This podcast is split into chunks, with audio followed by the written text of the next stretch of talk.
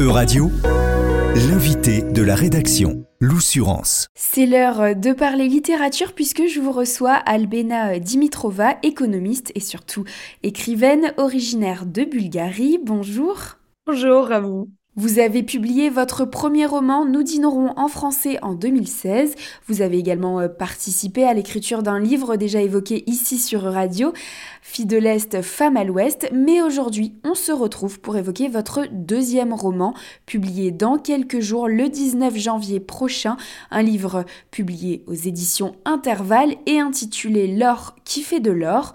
Comment résumer très rapidement votre livre et donner envie aux auditeurs de le lire? Voilà une question qui est difficile. Euh, comment lui donner envie, je ne sais pas.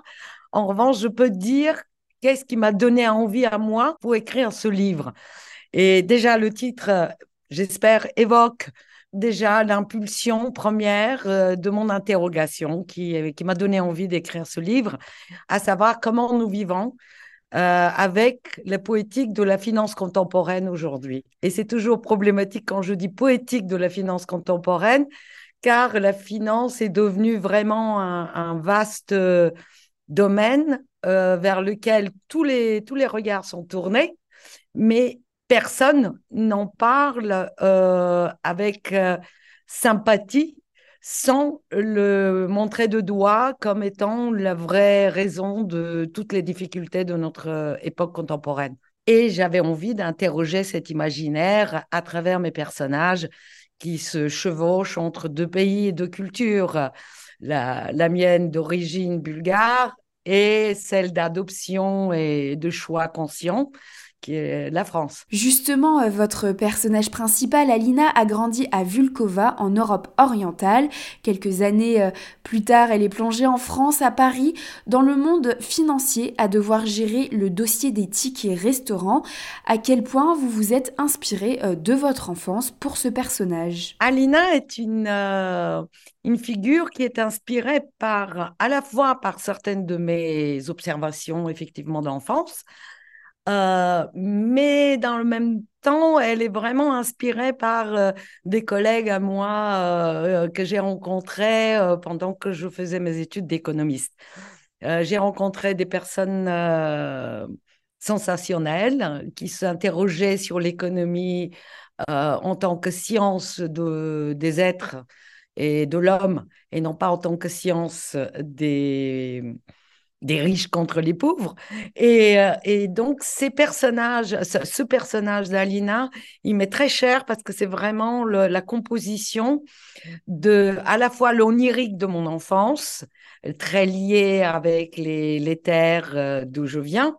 Volkova, pour le petit clin d'œil, n'existe pas, évidemment, mais inspiré par les Balkans essentiellement et non pas uniquement la Bulgarie.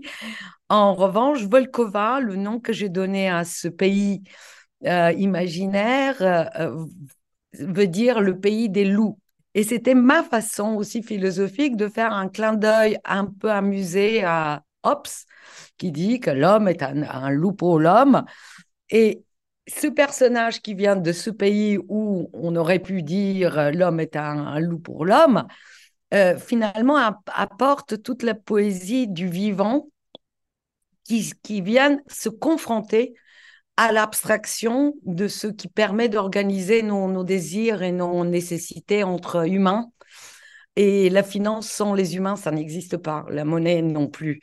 Et, là, je me suis beaucoup plus inspirée par, euh, par des figures françaises euh, de chercheurs de très haut vol euh, qui justement, essaye de dompter la mathématique et l'abstraction pour le mettre au service du vivant et non pas l'inverse. D'ailleurs, pourquoi avoir créé Vulkova et ne pas avoir directement placé l'histoire euh, en Bulgarie, par exemple? Parce que j'avais envie que nous ne nous enfermons pas dans des frontières.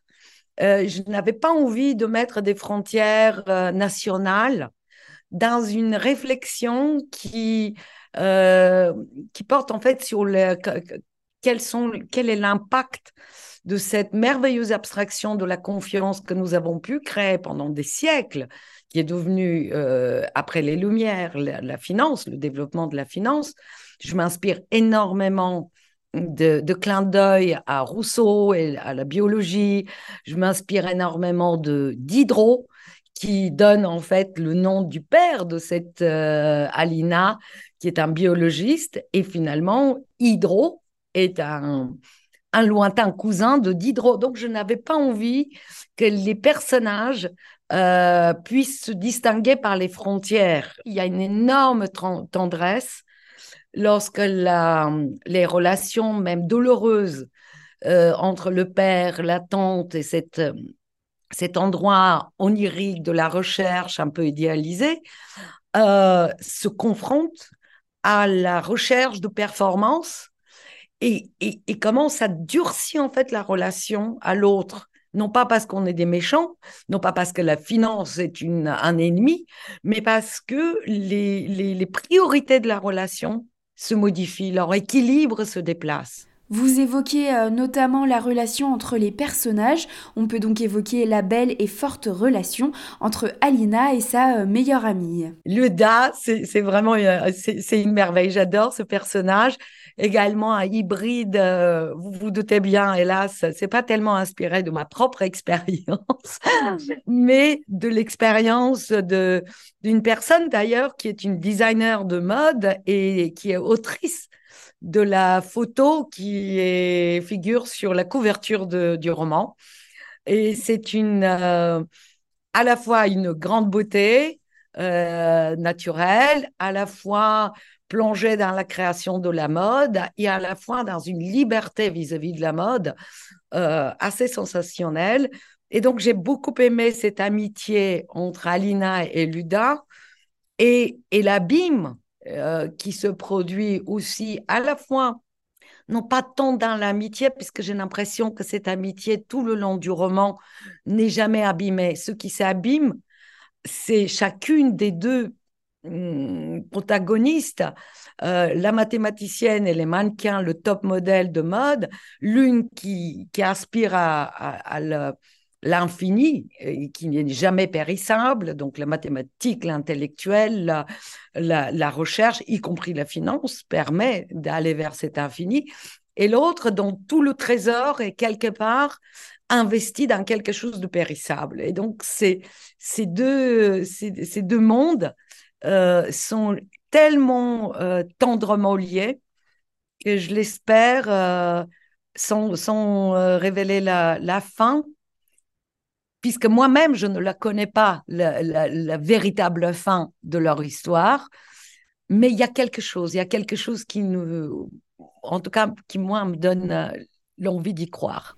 Justement, euh, vous évoquez la fin du roman, sans dévoiler ce qu'il se passe. Est-ce que vous avez prévu une suite ou euh, c'est une fin qui est complètement euh, libre à l'imagination? Ah, j'adore cette question.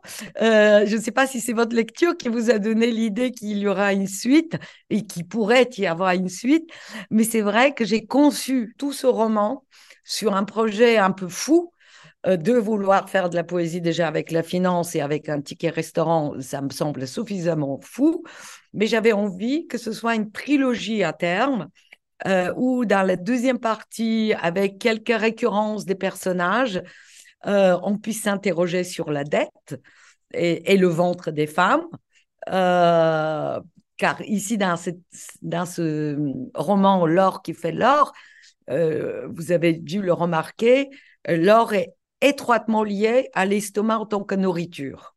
Ce, que j'aimerais pouvoir espérer sans avoir des attentes exceptionnelles, c'est que ce livre, ce roman, cette relation, ces, ces rencontres et ces personnages sensibles, on n'a pas beaucoup parlé des personnages de l'entreprise de, de, gestion de fonds, euh, qui pour moi est également extrêmement intéressante, comme une ruche à la fois de hiérarchisation des relations et à la fois sur l'innocence de la cupidité en même temps. Donc c'est c'est extrêmement ambigu.